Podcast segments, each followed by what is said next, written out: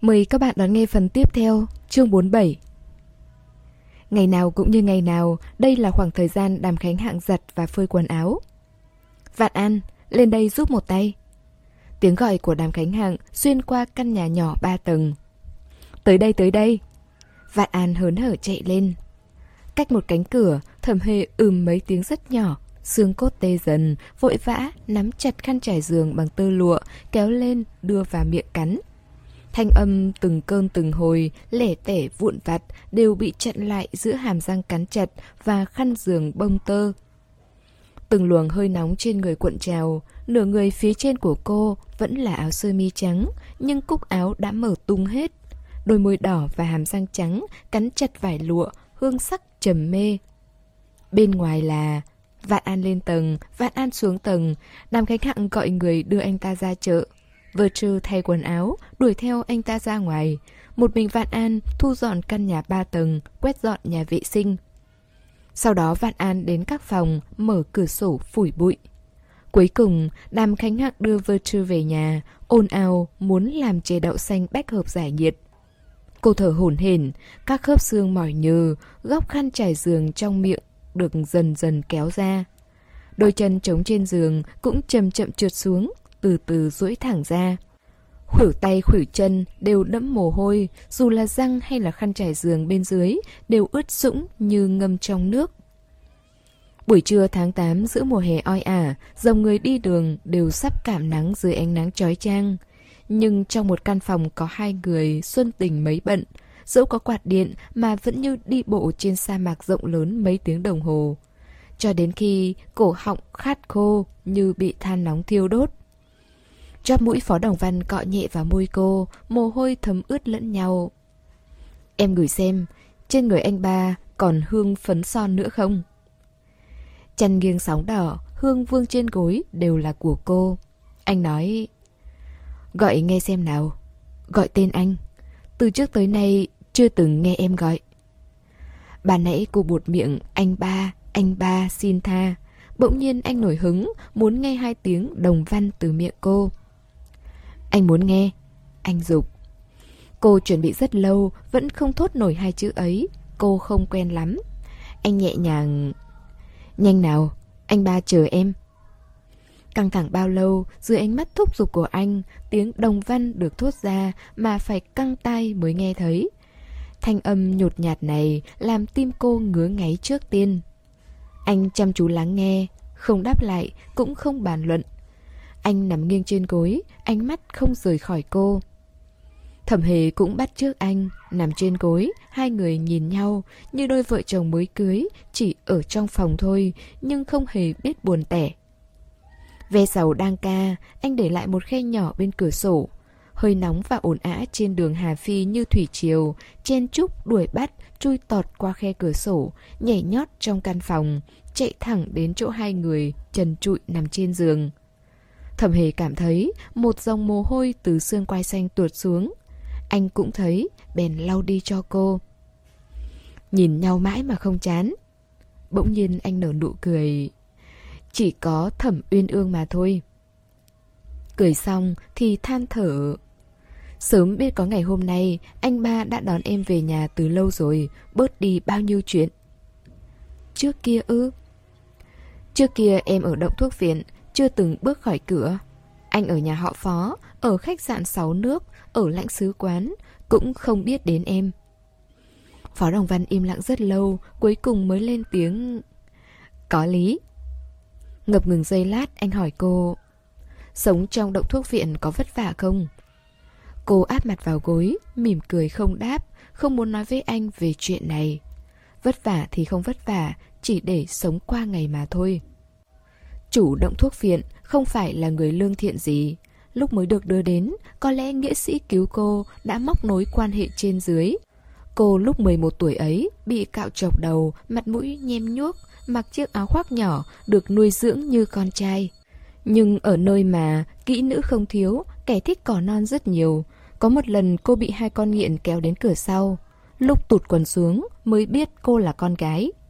Khách hàng thường đến là những người dân đầu húi cua hoặc sai dịch tiểu thương ở mấy con phố gần đấy. Đừng nói là thương tiếc, bọn chúng vây xung quanh cười hô hố.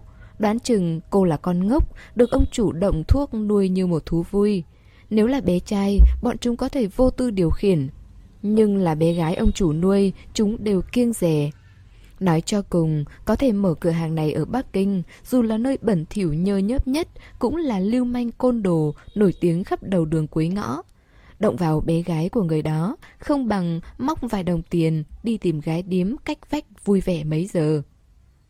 Sau này ông chủ động thuốc viện đổi mấy lần, nhưng đều biết phải trông nom cô. Nếu vậy, người cứu mình chắc hẳn có tiếng nói. Cô hỏi... Anh nói xem, người cứu em liệu có đến tìm không? Phó Đồng Văn nhìn cô. Thẩm Hề vốn định nói, rất ngưỡng mộ Uyển Phong, ngay từ đầu đã biết ân nhân của mình là ai. Nhưng nhớ đến chuyện của cố nghĩa nhân, cô lại nuốt lời muốn nói vào, chỉ giải thích... Em muốn gặp mặt, nói cảm ơn. Một thoáng yên lặng ngắn ngủi, anh đáp... Có lẽ đã rời khỏi đây rồi. Kết cục của những người hồi đó không tốt đẹp mấy. Phần lớn đều là ra nước ngoài tránh nạn.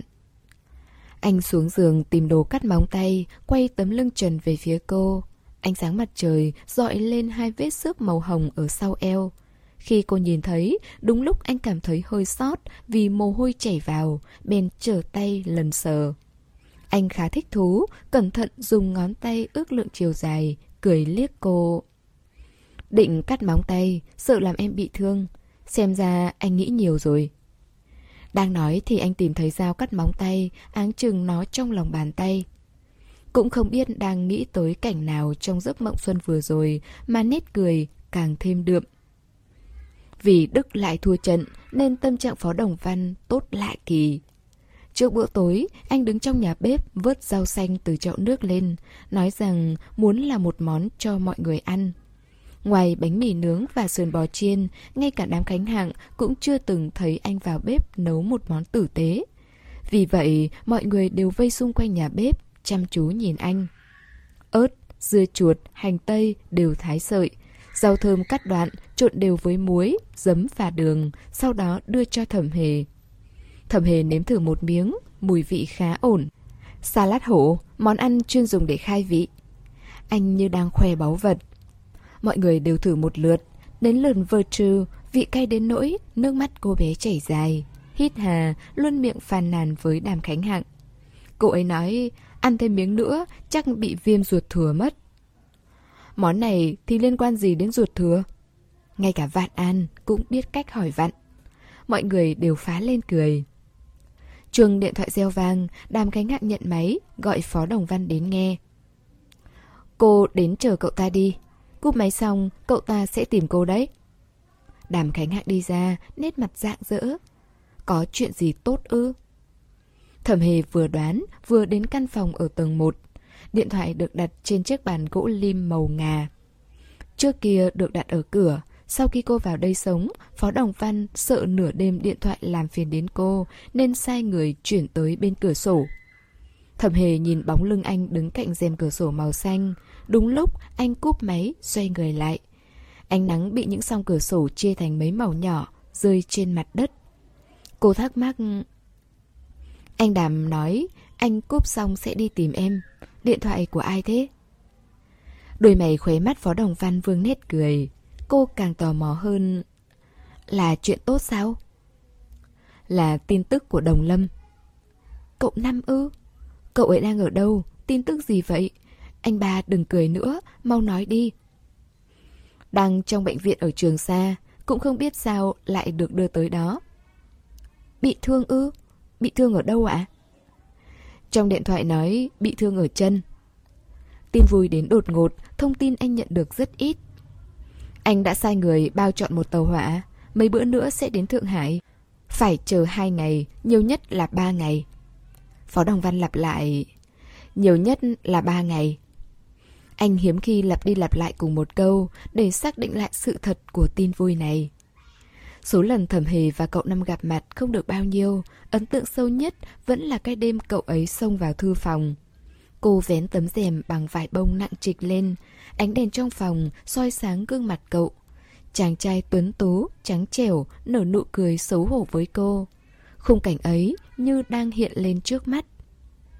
Hơi nóng oi bức từ ngoài cửa sổ đương mở thổi vào nhưng không nóng bằng trái tim. Niềm vui bao phủ cả căn nhà ba ngày. Tàu hỏa mà Phó Đồng Văn đặt đến Thượng Hải lúc 4 giờ chiều, 1 giờ bọn họ đã đến nhà ga. Trước sân ga vắng tanh không có chỗ tránh nắng, thầm hề trói đến nỗi không mở nổi mắt. Đường dây đan xen vào nhau, chia ánh nắng thành những khoảng lớn, đều là màu trắng trói trang. Dường như trên đá giam tà vệt không phải là hàng đường dây mà là tấm gương phản chiếu vô tận. Đứng một lát, cô lo anh sẽ bị cảm nắng, bên lấy cớ, mình hơi váng đầu, kéo Phó Đồng Văn đến mái hiên dâm mát, cầm quạt phe phẩy nhưng đều nhường gió cho anh.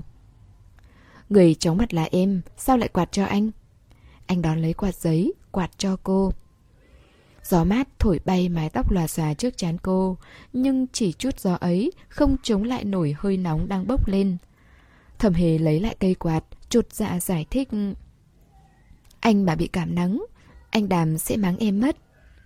Cô vội vàng quạt, kéo cao áo sơ mi dán trên lưng anh, giúp anh thoải mái hơn đôi phần.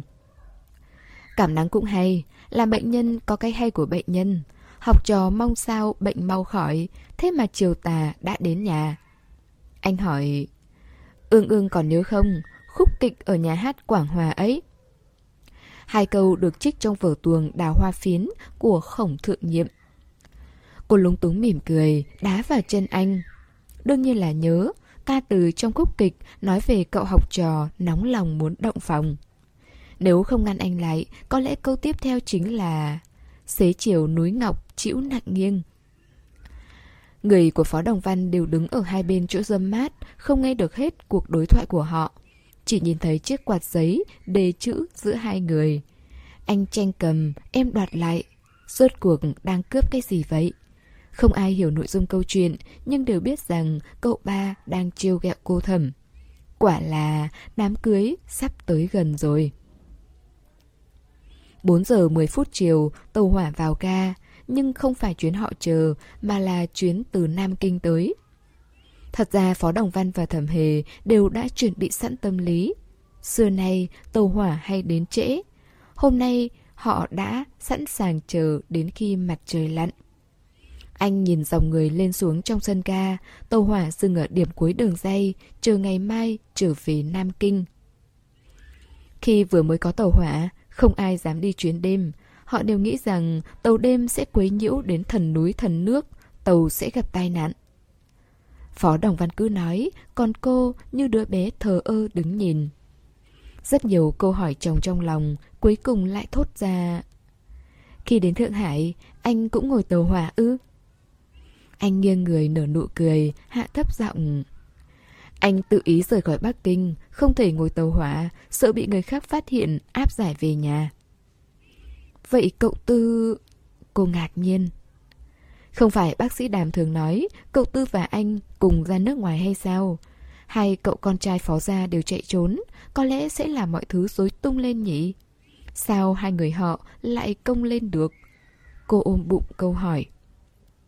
Ngày thường, thẩm hề không nhắc về phó đồng quyến, sợ sẽ gọi lại vết thương xưa trong lòng anh. Ngoài ra còn có một tâm lý tế nhị nữa là cô đã bái trời đất với bài vị của Phó Đồng Quyến. Mỗi lần nhắc đến, cô lại nhớ về ba chữ Phó Đồng Quyến trên bài vị ấy. Nghe nói, những chữ đó là do Phó Đồng Văn tự tay viết, tự tay khắc. Muốn hỏi chuyện gì liên quan đến Đồng Quyến sao? Anh cười tủm tỉm hỏi ngược lại. Em muốn hỏi Tại sao anh ấy lại trốn khỏi nhà cùng anh? Chú ấy... Sau khi anh đi... Phó Đồng Văn nhớ lại chuyện xưa, khóe môi vương nụ cười. Sau khi anh đi, cha trông coi chú ấy càng chặt hơn. Đúng lúc ông cụ muốn cưới một cô gái trốn trăng gió về. Để lấy lòng người ta, ông cụ còn đãi tiệc rượu ở Thiên Thụy Cư bên cạnh nhà hát Quảng Hòa.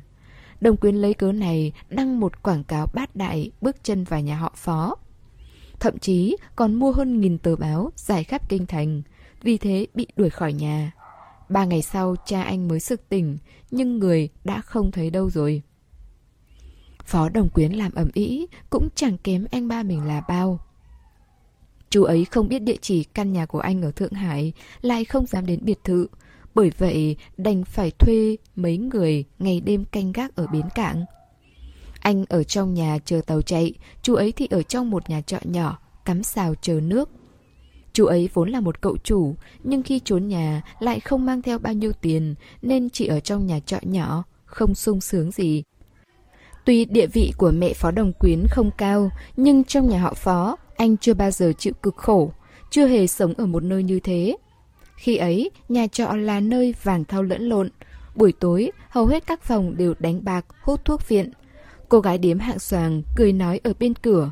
Mấy cô gái ôm cánh tay đi dạo vòng quanh dãy nhà, hát một làn điệu dân ca, chờ cánh tay trần trụi của ai đó, kéo vào, làm vợ chồng một đêm. Ban đêm, Phó Đồng Quyến khó ngủ ngon giấc, không biết bị con gì đốt mà cả người đỏ ửng, ngứa ngáy khó chịu. Đi hỏi ông chủ nhà trọ tại sao trong phòng lại có côn trùng cắn. Ông ta và gã làm thuê còn cười chế giễu anh thiếu hiểu biết, rồi thưa với cậu chủ nhỏ rằng côn trùng cắn người đấy là bọ chết, trong nhà trọ không bao giờ thiếu. Anh bị người ta lấy ra làm trò cười, bên giờ tính thiếu ra, mua nước nóng mà gã làm thuê đun để giặt khăn trải giường, còn định phơi chăn gối. Kết quả, cửa sổ nhà trọ gần con ngõ cũ nát, chân tường đã chuyển thành màu đen xì do mùi khai nước tiểu tích lũy hàng năm. Đừng nói phơi chăn, chỉ cần đẩy cửa ra là nôn sạch sẽ bữa tối hôm qua. Kể đến đây, Phó Đồng Văn bật cười thành tiếng. Đến khi gặp lại, anh suýt nữa không nhận ra chú ấy. Đầu bù tóc rối, sắc mặt sáng ngoét, trên người còn có cả bọ chết, phải mất kha khá tiền móc nối. Người Tây mới chịu để chú ấy lên tàu. Ở riêng một phòng, 20 ngày sau mới tạm coi là sạch sẽ. Nhưng tóc tai vẫn phải cắt chuỗi, cả ngày đội mũ, không dám bỏ xuống. Lúc ấy trở thành kẻ kỳ lạ trên tàu. Thẩm hề nhẹ nhàng phê phẩy chiếc quạt quạt cho anh. Ở anh Đồng Quyến có quan hệ khá tốt với một cô gái Hoa Kiều. Dường như ngày hôm nay, đứng trên sân ga trong ánh chiều tà, anh phải nói hết chuyện ngày xưa. Từng dẫn đến để gặp anh hai lần, sau khi chú ấy về nước, vẫn qua lại thư từ với cô gái ấy. Lễ cưới cũng đã bàn bạc ổn thỏa. Vì trong nhà anh không thích cưới người Hoa Kiều, nên coi như chú ấy tự quyết định chuyện trung thân của mình. Ngón tay Phó Đồng Văn vân về sợi dây chuyền bằng ngọc trai ở trên cổ thẩm hề. Từng hạt ngọc chỉ to cỡ móng tay, tỏa ra ánh sáng màu hồng nhạt. Sau này cô ấy gửi một câu đối phúng điếu tới. Con gái trong gia đình Hoa Kiều chưa từng học văn cổ, chọn một câu sẵn có. Lên tận trời xanh dưới suối vàng, hai xứ mênh mang, chẳng bóng người. Câu đối được treo trong linh đường, đa số đều ca tụng công đức để định nọt phó ra. Có câu đối bay bổng mỹ miều, có câu rung động đến tận tâm can. Cũng có câu làm người khác rưng rưng nước mắt. Nhưng chỉ có câu này qua loa như cho có. Nào có ai sao chép một câu thơ rồi mang tới tang lễ chứ? Chỉ mình Phó Đồng Văn hiểu được ý tứ trong đó. Khi câu đối ở linh đường bị đưa ra ngoài đốt, anh tự tay lấy lại câu đối ấy, đặt vào lòng đồng quyến. Anh bỗng cảm thông với niềm vui, nỗi buồn của một cô gái anh không quá quen thân. Qua nửa đời người, đã sắp 40. Người đàn ông già cỗi, mang trong mình trái tim sắt đá. Người bình thường, khó chạm vào được. Nhưng chuyện của cố nghĩa nhân ngày đó đã xé rách tim phổi anh. Câu nói tương tự như suốt đời này phải đền đáp tổ quốc. Đồng quyến từng nói, Đồng Lâm cũng từng nói. Có điều, tất cả đều rơi vào tình cảnh không tốt đẹp gì. Tàu hỏa ở cuối đường dây, từ đường chân trời chạy thẳng đến. Một tiếng còi phá vỡ không trung. Cậu ba, là chuyến này. Trên tàu hỏa cho tư nhân thuê có gắn cờ đánh dấu riêng, rất dễ nhận biết. Phó Đồng Văn và Thẩm Hề lập tức bước vào sân ga. Lúc này, hành khách lên chuyến tàu trước đã rời đi gần hết chuyến tàu hỏa từ Thượng Hải hôm nay đều đã khởi hành vào buổi sáng. Trong ngoài sân ca không còn mấy người, tà vẹt gỗ rung lên, tàu hỏa chậm chậm giảm tốc độ, từ từ hãm phanh tiến vào nhà ga. Ánh nắng chiếu thẳng vào mắt, được cản lại. Không chờ tàu hỏa dừng hẳn lại, Phó Đồng Văn đã nắm lấy tay vịn kim loại bên cửa, nhảy lên tàu. Thẩm hề đuổi theo anh. Tàu hỏa cho tư nhân thuê, toa đầu tiên là đầu tàu, hai toa còn lại là buồng riêng. Người trong toa thứ nhất chưa bao giờ gặp Phó Đồng Văn, thấy một tiên sinh lạ đột nhiên xông vào, bèn nhanh chóng đặt tay lên báng súng. Cho đến khi có ai đó gọi cậu ba, mọi người mới yên tâm. Suốt cả quãng đường tới Thượng Hải, họ đều ôm tâm lý phòng bị. Cuối cùng cũng gặp được khách hàng của mình. Người sao rồi? Phó Đồng Văn bước lên phía trước, không nhìn người ở hai bên, chỉ hỏi người đứng ngoài cửa toa thứ hai. Không ổn lắm. Người nọ khom người, hạ thấp giọng. Đêm qua sốt cao, cả người mơ màng. Có bác sĩ đi theo không? Thẩm hề hỏi xen vào. Không có, không bác sĩ nào dám nhận. Không ai dám nhận ư? Thẩm hề cảm thấy lo lắng. Để em vào xem thế nào. Người trước mặt không phải nhân viên y tế, nói nhiều cũng không ích gì. Phó Đồng Văn đỡ cánh tay cô, đẩy cô tới trước mình, nhường cho cô vào trong trước. rèm cửa trong toa tàu đều được kéo vào để che nắng. Tuy có mấy cô gái trẻ tuổi dùng quạt để thông gió cho toa tàu, nhưng hơi nóng vẫn khiến người ta cảm thấy bức bối. Đi đường dài trong những ngày hè nóng bức, người bình thường còn không chịu được, huống chi là bệnh nhân. Thẩm hề đẩy một cô gái ra, thấy Phó Đồng Lâm đang nằm trên chiếc giường cứng ngắc. Khoang tàu rất yên tĩnh. Thẩm hề chậm chậm hít thở, xoa nhẹ gương mặt quen thuộc kia. Ngũ quan trên gương mặt ấy tự hồ không thay đổi là bao. Nhưng mỗi một đường nét nhỏ nhất đều được năm tháng chạm trổ lại từ đầu. Một phó đồng lâm yếu ớt, hàn rõ dấu vết bãi bể nương dâu với làn da vàng vọt. Đôi môi mím thành một đường thẳng, sốt cao mê man. Mí mắt anh khẽ động đậy nhưng không mở ra nổi. Thẩm hề sờ chán anh, nóng phỏng tay, dường như bên trong cơ thể không phải là lục phủ ngũ tạng mà chứa đầy than đang cháy đỏ. Cô đoán vết thương bị nhiễm trùng, bên kiểm tra chân anh. Vết thương nằm ở cẳng chân bên phải. Dưới lớp băng mức độ lở lét của miệng vết thương vô cùng nghiêm trọng. Vạch lớp băng ra, mùi tanh hôi bốc lên. Toa tàu hỏa bí bách hơi nóng, nhưng lại có gió lạnh từ xung quanh thổi vào, lạnh đến thấu xương. Dùng xe của anh, chúng ta đến bệnh viện. Thẩm hề kiên quyết nhìn Phó Đồng Văn. Anh lập tức giận dò. Làm theo đi.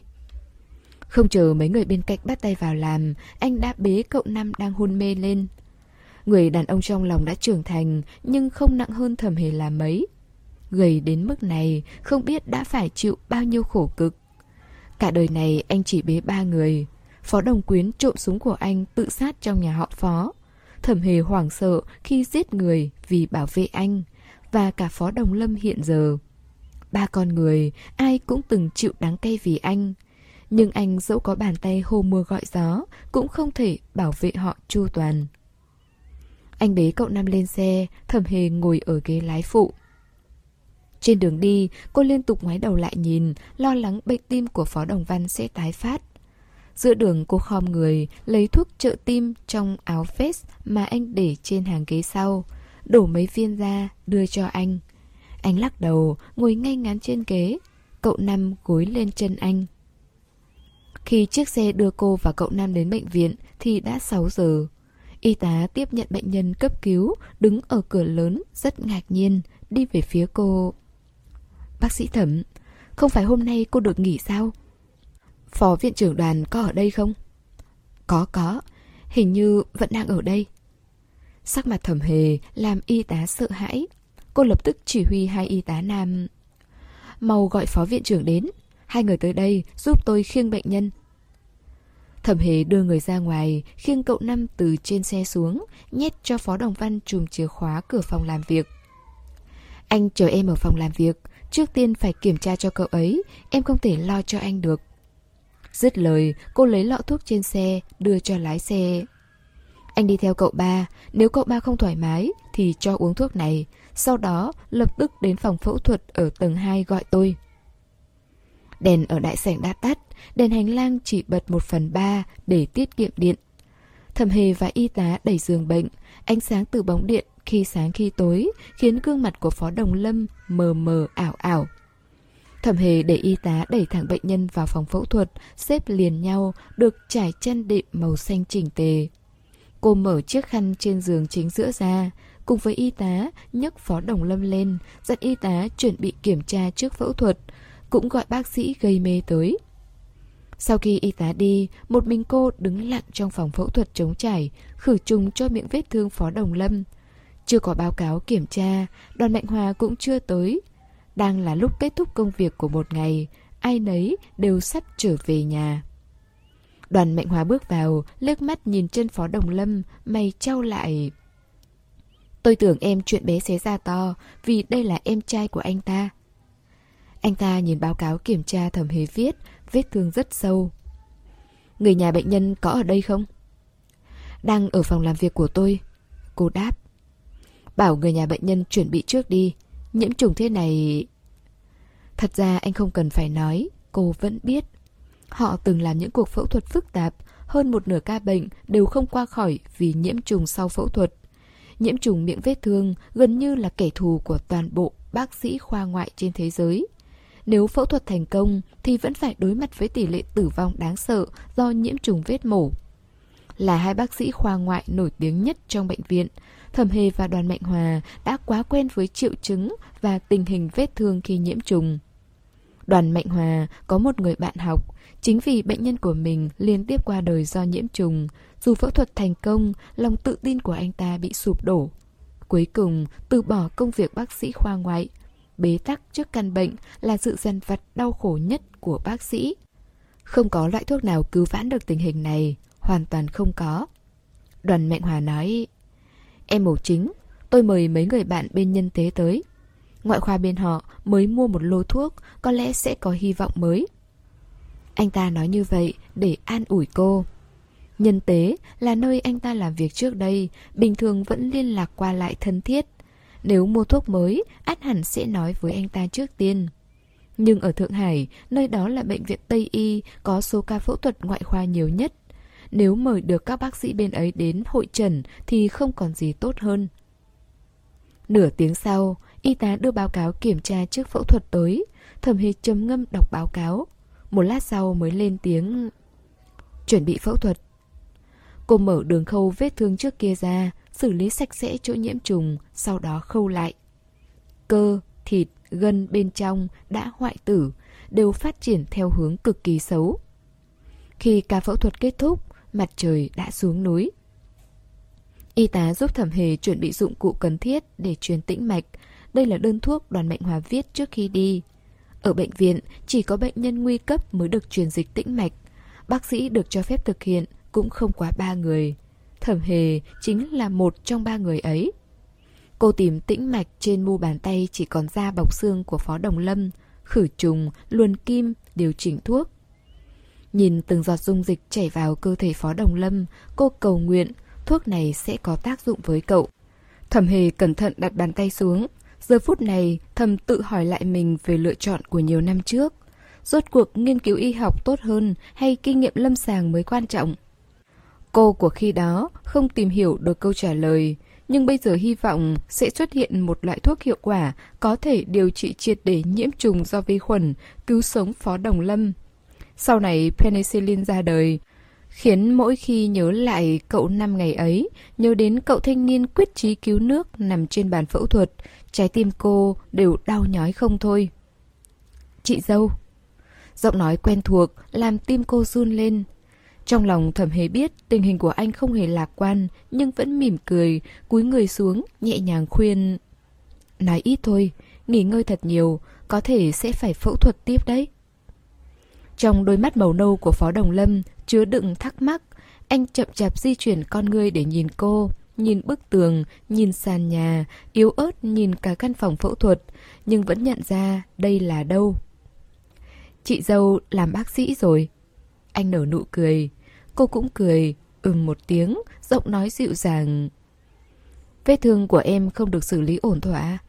Quân y cho em xử lý ư? Chị rất muốn thay em mắng anh ta một trận. Người đó... Cậu nằm mím môi cười, đáy mắt rưng rưng nước. Không còn nữa rồi. Chị dâu, mắng em đi. Em nghe mắng thay anh ấy. Nói thì đơn giản, nhưng chuyện đã qua được phác họa lại vô cùng tàn nhẫn, trái tim thầm hề quặn thắt. Cậu năm cười xòa, yếu ớt nói Đã còn núi xanh chôn cất người chiến sĩ Chị dâu đừng quá đau buồn. Người còn, câu nói ấy thật khí phách hào hùng Nhưng với người đã mất thì chỉ còn lại nỗi thê lương. Cô vuốt ve mái tóc ngắn ngủn của cậu. Hai người gần như cùng tuổi Nhưng cô coi cậu như em trai ruột của mình. Từ lúc tỉnh, cậu luôn nở nụ cười trên môi. Niềm vui sau bao năm gặp lại đều đong đầy trong đôi mắt. Đừng nói không cần trở về, nguyện hy sinh nơi chiến trường, nào ai không muốn chết bên người thân. Trước đây khi gia đình vẫn còn, chị cũng có một em trai, chạc tuổi em. Thấy em như thấy nó. Bây giờ em về rồi, chị và anh ba cũng yên lòng. Em vẫn đang sống. Nói ít thôi, ngủ một giấc đi. Cô thủ thị Cô dặn dò y tá trông nom phòng phẫu thuật, còn mình ra hành lang hít thở không khí. 20 phút sau, ba chuyên gia ngoại khoa của bệnh viện nhân tế đến. Năm người hội trần xong, tranh cãi không ngớt trong phòng phẫu thuật bên cạnh. Tình hình hiện giờ của Phó Đồng Lâm, ngàn cân treo sợi tóc. Thuốc truyền tĩnh mạch mà thẩm hề đã dùng cho anh là loại thuốc tốt nhất trong nước. Đoàn Mạnh Hòa và hai bác sĩ đề nghị thử tăng thêm liều thuốc, lờ đi tác dụng phụ, may ra có thể cứu sống. Một bác sĩ khác cắt cao phản đối. Nếu thêm lượng thuốc thì tác dụng phụ khó bề tưởng tượng nổi cũng sẽ nguy hiểm đến tính mạng. Với tình hình của anh ta, không tới hai ngày sau sẽ chết, còn quan tâm đến tác dụng phụ của thuốc ư? Đoàn Mạnh Hòa kiên quyết bảo vệ ý kiến của mình. Thẩm Hề gợi ý, nếu không dùng thuốc mà cắt chân thì sao? Tại sao chúng ta không thử? Cắt chân ư? Ở đây không có chuyên gia khoa xương, không có phòng khám chuyên biệt, càng không phải là bệnh viện chuyên khoa. Người dân đều không tin vào khoa xương của y học phương Tây bởi không có sự giúp đỡ của máy chụp X-quang. Những phương pháp trị liệu dành cho bệnh nhân ở bệnh viện Tây y rất ít, còn không có tác dụng bằng thầy lang nắn xương của Trung y. Tình trạng hiện nay là, trong trường hợp không phải chiến tranh, người dân người dân rất khó tiếp nhận phẫu thuật cắt tay chân. Tương lai có thể sẽ thay đổi, nhưng suy nghĩ không tưởng này đã xuất hiện trong đêm nay. Bác sĩ thẩm, tôi buộc phải nhắc cô, tất cả những người trong căn phòng này đều không có kinh nghiệm lâm sàng về chuyên ngành này. Một bác sĩ lên tiếng, nói thêm... Tôi nghe bác sĩ đoàn nói, cô định thành lập một tổ chuyên khoa xương ở bệnh viện. Nhưng cũng chỉ là suy nghĩ mà thôi. Chúng ta vẫn đang trong bước đầu tìm kiếm. Hơn nữa, thời gian bệnh nhân bị nhiễm trùng kéo dài, thiếu máu nghiêm trọng, sức khỏe yếu, chức năng tim phổi đều bị ảnh hưởng. Một bác sĩ khác cũng khuyên cô, kết quả có thể nhìn thấy rõ nhất là chết trên bàn mổ. Chỉ có duy nhất một bác sĩ ủng hộ thẩm hề. Suy cho cùng, với tình hình bây giờ của Phó Đồng Lâm, cắt chân hay không, hy vọng qua khỏi đều rất mong manh. Các vị, ở đây chúng ta có 5 bác sĩ ngoại khoa, chẳng lẽ còn không bằng một bác sĩ chiến trường? Trên chiến trường, phẫu thuật cắt chân không hề hiếm. Có người phản bác...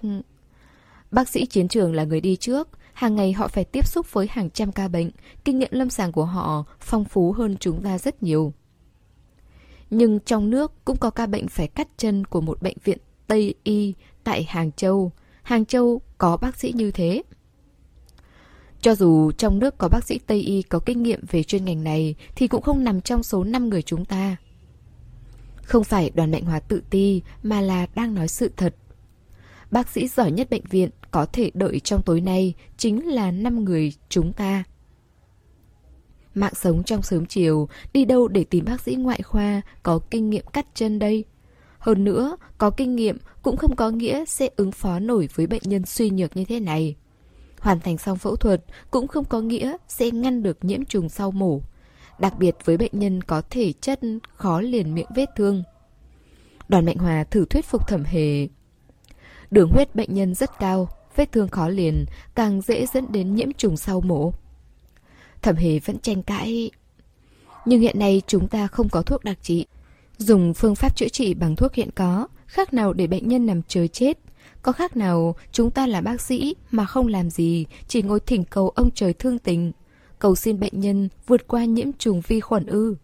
Ít nhất, cắt chân vẫn còn một tia hy vọng, bất kỳ cuộc phẫu thuật nào cũng có rủi ro. Tranh luận đến hồi cuối, chỉ còn hai con đường. Tiếp theo chính là vấn đề lựa chọn. Mọi người đều nhìn thẩm hề, cô mới là bác sĩ điều trị chính. Thẩm hề nói, tôi trao đổi lại với người nhà bệnh nhân. Bác sĩ đoàn, xin hãy làm tốt công việc chuẩn bị phẫu thuật. Nếu người nhà bệnh nhân đồng ý với đề nghị phẫu thuật cắt chân, tôi hy vọng có thể lập tức bắt đầu. Nếu người nhà đồng ý chữa trị bằng thuốc, sau khi tôi quay lại, mọi người sẽ tiếp tục bàn xem dùng thuốc gì. Đoàn Mạnh Hòa tỏ ý chấp thuận, thầm hề nhanh chóng rời đi. Hành lang vắng lặng không bóng người, yên tĩnh đến mức chỉ sót lại tiếng bước chân cô. Cửa phòng làm việc đóng hờ, ánh đèn điện lọt qua khe cửa, kéo dài thành cái bóng màu trắng hình tam giác trên mặt đất. Cô giơ tay lên cánh cửa, điều chỉnh lại tâm trạng, sau đó chậm chậm đẩy cánh cửa ra. Bốn người đang đứng gác bên cửa. Anh đứng một mình trước khung cửa sổ, ngón tay kẹp điếu thuốc màu trắng, một đoạn tàn thuốc chưa rơi xuống. Trên bệ cửa sổ trắng xám, trải chiếc khăn tay màu đay anh thường mang theo người. Trên khăn tay đặt một hộp thuốc lá bằng sắt. Trên người cô gái tóc vàng in trên vỏ hộp lấm tấm đốm đen của đầu thuốc lá. Đầu thuốc và tàn thuốc được vun thành một đống nhỏ. Thẩm hề vừa xuất hiện, những người dưới đều lặng lặng lui xuống. Phó Đồng Văn dập tắt thuốc, chờ cô lên tiếng. Em đã làm một cuộc tiểu phẫu, làm sạch vết thương cho cậu ấy. Cô cố gắng nói ngắn gọn. Có điều tình hình không khả quan cho lắm. Bây giờ ba bác sĩ ngoại khoa của nhân tế đang ở đây. Hội trần xong, chúng ta có hai phương án. Một là duy trì chữa trị bằng thuốc. Nhưng nói thật, về mặt này chúng ta chưa có thuốc đặc trị. Thuốc dùng giai đoạn hiện nay có tác dụng phụ khá lớn, song quả thật từng có tiền lệ cứu sống bệnh nhân ở nhân tế. Anh nhìn cô chăm chú. Còn một phương án nữa là mạo hiểm cắt chân, nhưng rủi ro của phương án này cũng rất cao. Ý kiến của các bác sĩ thế nào? Đơn giản là phương án nào có thể cứu được mạng. Đề xuất của em là làm phẫu thuật cắt chân. Tuy rủi ro nhưng còn có cơ hội chiến đấu. Nếu kéo dài, e rằng chẳng bao lâu sau thuốc sẽ không còn tác dụng. Phó Đồng Văn không hề do dự đáp. Vậy thì cắt chân. Nhưng có một điều anh buộc phải biết. Ở đây chúng ta không có khoa xương. Bác sĩ chờ trong phòng phẫu thuật, không ai có kinh nghiệm cắt chân. Tình trạng sức khỏe của Đồng Lâm rất kém, rất có thể sẽ không gắng gượng nổi đến khi phẫu thuật kết thúc. Cô cố gắng, thẳng thắn, nói thật với anh. Ở Mỹ em học khoa xương, năm ngoái bọn em đều là bác sĩ ngoại khoa có kinh nghiệm dày dặn. Em có lòng tin với ca phẫu thuật này. Nếu phải đối mặt với người nhà bệnh nhân khác, chắc chắn họ sẽ từ chối phẫu thuật mạo hiểm. Cho đến nay, dù Thượng Hải là thành phố chịu ảnh hưởng sâu nhất của văn hóa phương Tây, nhưng ngoài bệnh nhân không có thuốc chữa, rất hiếm người chấp nhận phẫu thuật phức tạp của bệnh viện Tây Y. Bóng đèn trong phòng sáng hơn so với trước đây, trói đến nỗi không mở nổi mắt. Thẩm Hề và anh nhìn thẳng vào mắt nhau, con lắc đồng hồ lắc qua lắc lại mấy lần. Kim dây đồng hồ quả quýt kêu tích tắc vài tiếng, như thời gian bị kéo dài vô hạn. Thẩm Hề muốn nói, em sẽ giúp anh cứu em trai, nhưng sợ rằng quá kích động, sợ rằng tin buồn nối gót tới sẽ trở thành cây búa nặng trịch, phá vỡ phòng tuyến tâm lý của anh. Như quay trở về sân ga lúc ban ngày, ánh nắng oi ả, hun nóng mặt đất, cái nóng hầm hập bốc hơi làm cơ thể khó chịu. Mồ hôi anh chảy xuống ướt đẫm lưng, làm áo sơ mi ướt nhẹp. Nhưng anh vẫn kể lại câu chuyện ngày xưa của cậu Tư. Cô không muốn, cậu Năm cũng trở thành một cái tên trong biển người, một linh hồn trốn âm ti. Anh đồng ý với quyết định của em. Anh ra quyết định. Thời gian phẫu thuật rất dài. Sau phẫu thuật, em phải theo dõi sát sao. Anh phải tự chăm sóc bản thân, không cần ở trong bệnh viện mãi đâu. Tốc độ nói của thẩm hề rất nhanh. Phó Đồng Văn đáp được một tiếng. Anh không nói một câu dư thừa, không muốn lãng phí một giây nào của cô. Thẩm hề quay trở lại phòng phẫu thuật ở tầng 2. Bác sĩ nội chú và bác sĩ gây mê vốn đã về nhà nghỉ ngơi đều tập trung đầy đủ. Không ai muốn bỏ lỡ ca phẫu thuật cắt chân này. Đặc biệt còn có sự tham gia của hai vị bác sĩ bệnh viện mình và bác sĩ bệnh viện nhân tế. Tuy lúc bàn luận, đoàn Mạnh Hòa không ủng hộ phương án này, nhưng một khi người nhà bệnh nhân đã lựa chọn, anh ta cũng không cố chấp, nhanh chóng sắp xếp ổn thỏa. Những dụng cụ thường dùng như băng cầm máu đều có sẵn, nhưng cưa hoặc là dao chuyên dùng để cắt chi ở đây không có. Mọi người đều lúng túng. Đi mượn cưa gỗ, xử lý khử trùng. Thẩm hề đề nghị với một bác sĩ nội trú. Trên chiến trường, các bác sĩ ngoại khoa đều dùng cách này. Anh đến mấy hiệu thuốc về trung y hỏi xem có lẽ họ có. Sáu bác sĩ nội trú đều nhận nhiệm vụ chia nhau đi tìm. Cuối cùng mang vào phòng phẫu thuật một cái cưa gỗ. Thẩm hề chưa từng dùng món đồ này, sợ mình không đủ sức. Khi học ở Mỹ, giáo sư cũng từng nhắc tới một ca bệnh mà lưỡi cưa bị mắc kẹt trong xương.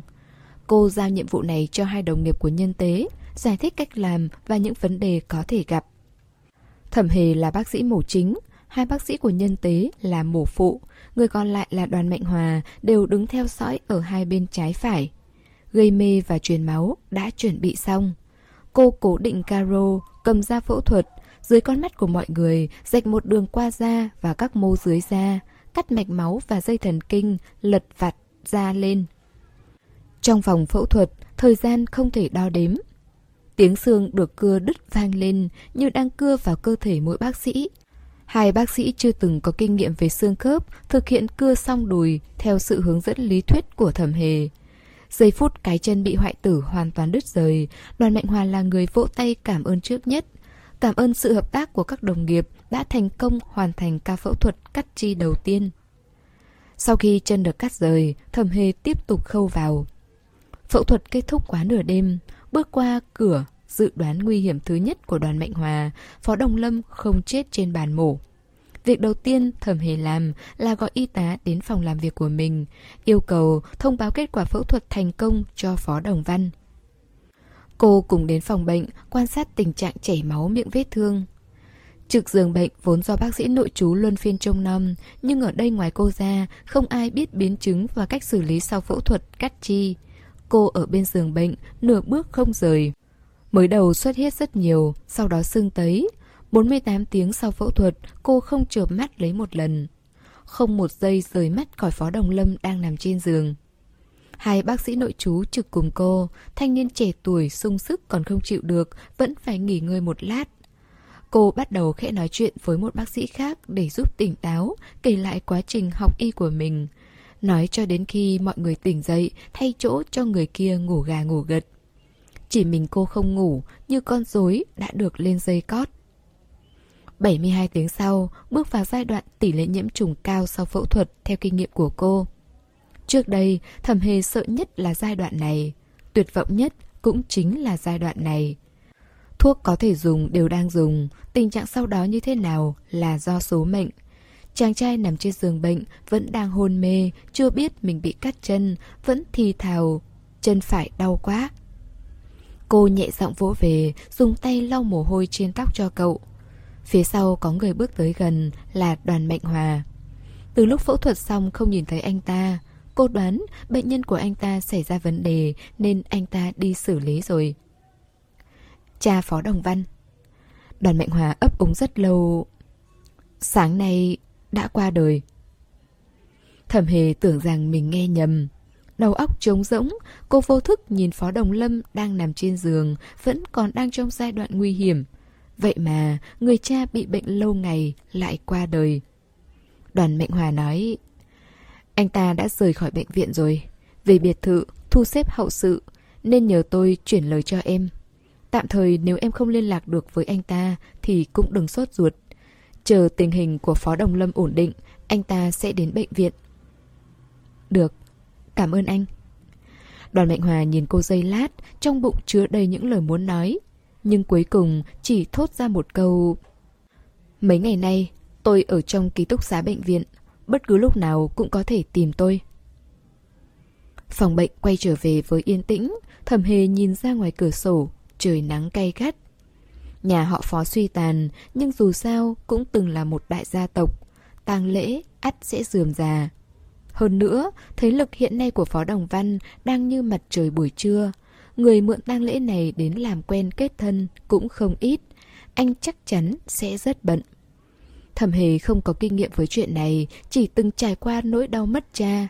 Cô lo lắng cho sức khỏe anh mà không biết phải làm thế nào. May có ông trời phù hộ, đêm ngày thứ ba sau phẫu thuật, người trên giường cuối cùng cũng có lúc tỉnh táo. Thẩm hề chuẩn bị làm công tác tư tưởng cho cậu, nhưng phản ứng của cậu với cái chân bị cưa hoàn toàn không nằm trong dự liệu của cô. Cậu nhìn chằm chằm nơi khuyết thiếu tròn một phút rồi chấp nhận sự thật. Trong một phút ấy, cậu đã nghĩ gì? Thẩm hề không đoán được. Là một sĩ quan từng nhìn thấy vô số hài cốt anh em chiến hữu trên chiến trường, nên cậu không quá bỡ ngỡ khi mất đi một bộ phận quan trọng trên cơ thể. Thậm chí còn nở nụ cười với cô trên gương mặt trắng bệch. Chị dâu đã cứu mạng em. Dứt lời cậu nói tiếp Em muốn gặp anh ba. Có được không ạ? Thẩm hề do dự cười đáp. Em vẫn đang trong giai đoạn nguy hiểm nhiễm trùng sau mổ Qua 7 ngày rồi tính. Vẫn phải chờ thêm. Cậu mới qua kiếp nạn sống chết Đợi khi bình an vượt qua giai đoạn nguy hiểm Thì hãy nói với cậu chuyện cha đã qua đời. Phó Đồng Lâm bình tĩnh trả lời vâng một tiếng. Sau nửa đêm, cô đổi ca trực với bác sĩ khác. 3 giờ sáng bước vào phòng bệnh thì nhìn thấy đôi mắt đỏ hoe ngơ ngẩn của cậu. Thấy cô xuất hiện, cậu quay mặt đi nhìn cửa sổ. Vốn định lấy cớ ngắm cảnh đêm để che giấu, nhưng nhìn từ vị trí giường bệnh, phía trước chỉ có rèm cửa bị đóng kín. Muốn ngắm trăng ư? Biết cậu xấu hổ, thầm hến lên tiếng kéo rèm cửa thay cậu. Phó Đồng Lâm ừ rất nhỏ, cảm ơn cô đã giúp cậu có cơ hội che đậy. Ngày thứ 10 sau phẫu thuật, bước qua giai đoạn tỷ lệ nhiễm trùng cao. Thẩm hề giao phó đồng lâm cho một bác sĩ nội chú khác chăm sóc. Còn mình đi tắm nước nóng, mượn quạt điện ở phòng bác sĩ bên cạnh. Vốn định nằm trên sofa nghỉ ngơi một lát chờ phó đồng văn. Nhưng đầu vừa chạm vào chiếc gối mềm mại, cô lập tức rơi vào giấc ngủ sâu. Cô tỉnh giấc vì nóng, mồ hôi ở cổ tay để lại một dấu vết ẩm ướt trên vải ghế sofa màu đồng. Anh đến thăm Đồng Lâm rồi. Hôm nay không có việc quan trọng, Em ngủ thêm đi. Phó Đồng Văn nói. Giấc ngủ trưa hai tiếng đồng hồ ngắn ngủi, Không có tác dụng giải tỏa mệt mỏi. Ngược lại, còn khiến cô khó chịu từ trong ra ngoài. Cô thấy chiếc đệm cây sau cổ vướng víu, Bèn lấy xuống, Cứ vậy mà nằm nghiêng gối đầu lên sofa. Bóng hình trước mắt Từ hư ảo chuyển thành rõ ràng.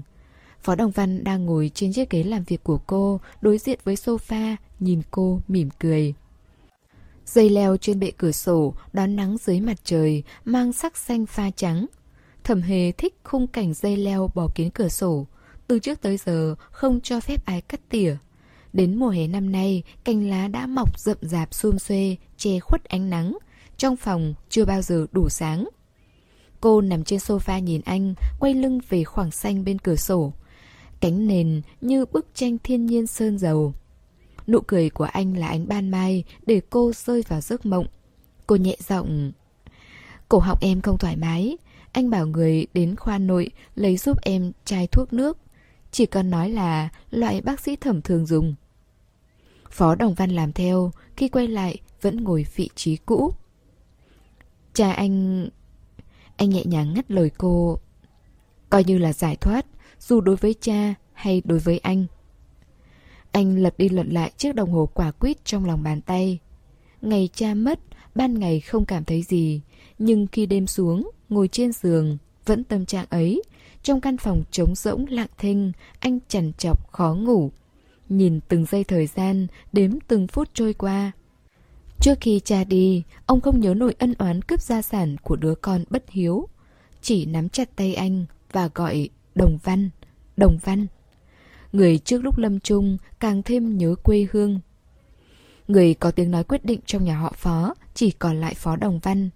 Đến cuối cùng vẫn là người tóc bạc cầu xin kẻ tóc xanh, muốn linh hồn được trở về quê cha đất tổ, muốn lá dụng về cội, cũng muốn con cái tề tựu tiễn mình đoạn đường cuối cùng. Từ đầu đến cuối, Phó Đồng Văn luôn giữ thái độ, không muốn nói nhiều.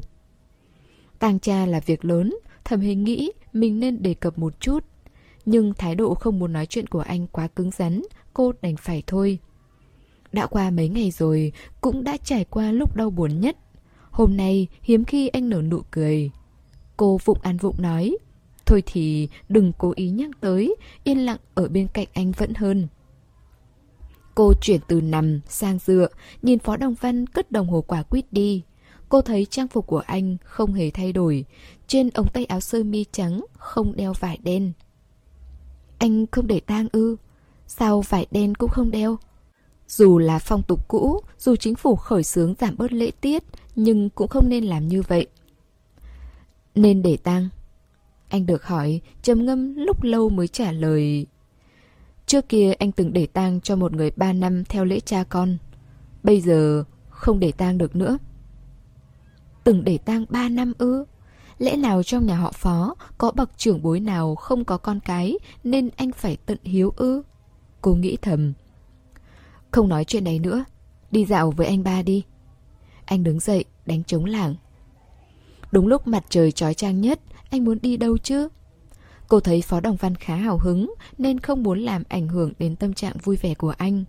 Lúc họ sắp đi, người lấy chai thuốc nước cũng về. Chai thủy tinh nhỏ màu trắng, không dán nhãn mác màu trắng, là thuốc do khoa nội của bệnh viện tự pha chế. Thẩm hề vặn mở nắp, uống cạn trong một hơi.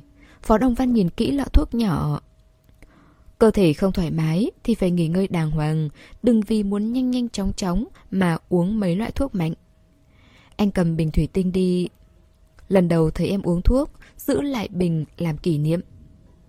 Cô chưa thấy ai giữ lại chai thuốc làm kỷ niệm bao giờ. Về phải rửa sạch đấy, dù sao cũng đựng thuốc mà. Việc này không cần em nhắc đâu. Vạn An là anh chàng ưa sạch sẽ, bất cứ món đồ nào anh mang về, cậu ta đều cho vào nước sôi đun lên. Ừ, cũng nhìn ra. Từ khi cô chuyển đến nhà anh, từ sáng đến tối, Vạn An đều dọn dẹp phòng ốc, ngay cả khe hở giữa tường và cầu thang cũng dùng khăn ẩm lau chùi hàng ngày. Mới đầu thẩm hề còn tưởng hự phó đồng văn nhiều bệnh. Sau đó bị Vạn An chê quần áo cô giặt không sạch. Cô mới phát hiện cậu chàng này bị chứng rối loạn ám ảnh cưỡng chế. Phó Đồng Văn đưa cô đến một xưởng tơ tằm, một trong những sản nghiệp của anh ở Thượng Hải.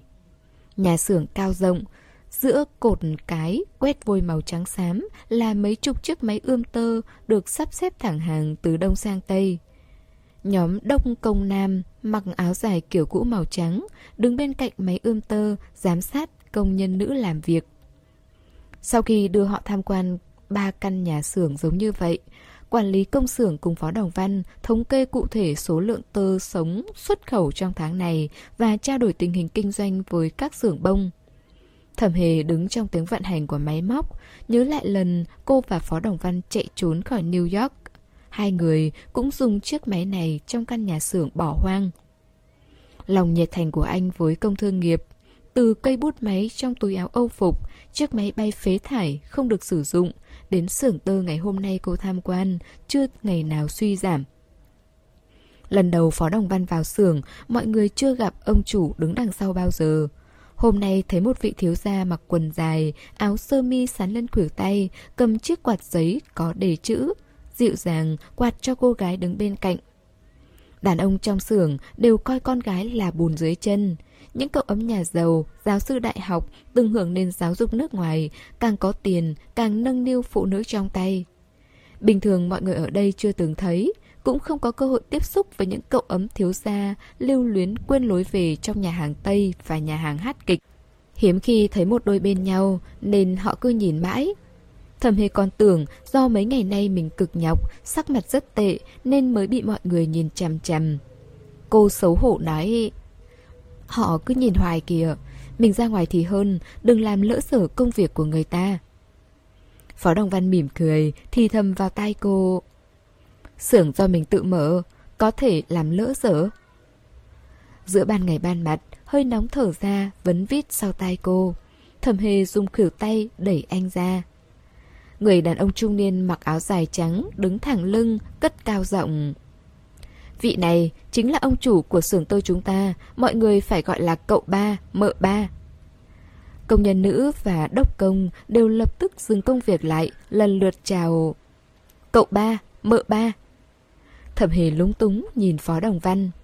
Phó Đồng Văn rất thích phản ứng này của cô. Anh rộng rãi bảo quản lý phát tiền, một người ba đồng. Thông báo là mợ ba thưởng. Vâng, thưa cậu ba. Quản lý đáp lại. Nhà xưởng oi bức, ngồi chưa ấm chỗ, họ đã ra ngoài. Mấy đứa trẻ của nhóm đốc công đứng trước cửa nhà kho, đang té nước chơi. Đứa lớn bê chậu đồng, mấy đứa bé hơn dùng hai tay nhỏ xíu, vốc nước trong chậu, hắt vào người nhau, vừa nô đùa vừa giải nóng.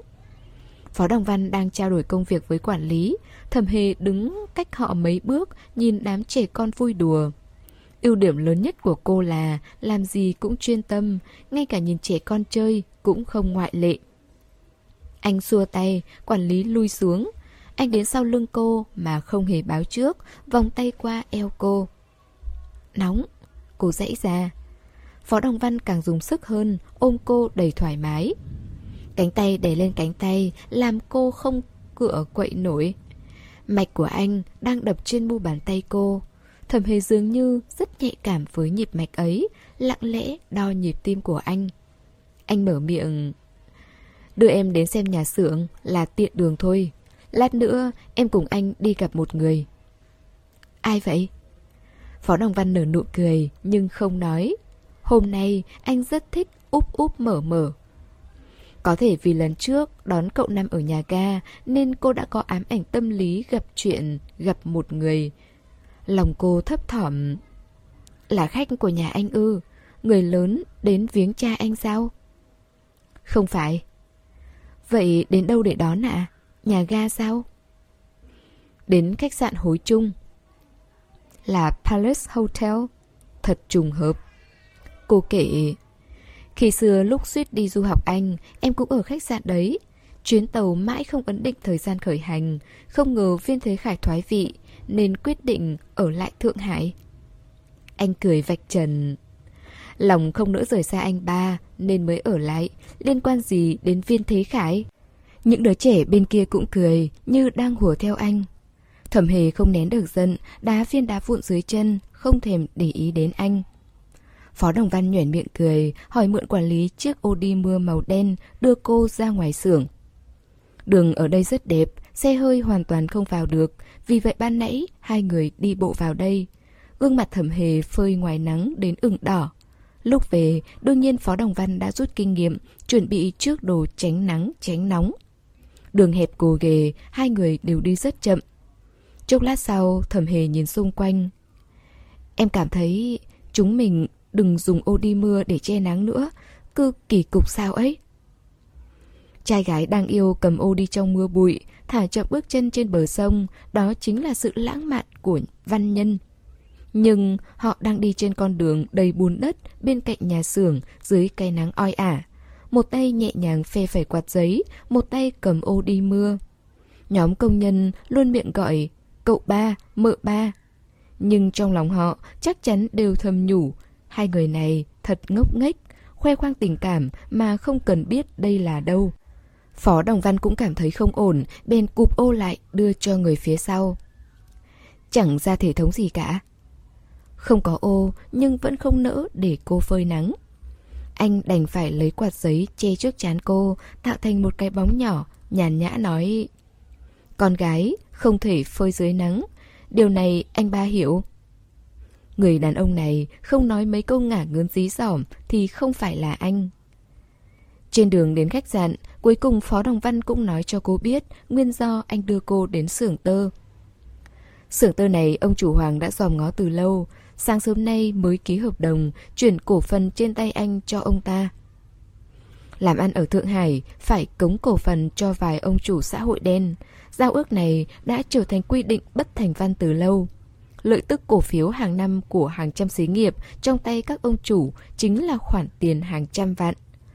Phó Đồng Văn từng giải thích với cô, nhưng không đề cập đến tiền lệ tặng thẳng công xưởng. Xưởng tơ quy mô lớn kiểu này xây dựng cũng không dễ dàng. Tơ sống được bán cho người nước ngoài, dù là nguồn hàng hay là nguồn khách đều đã ổn định.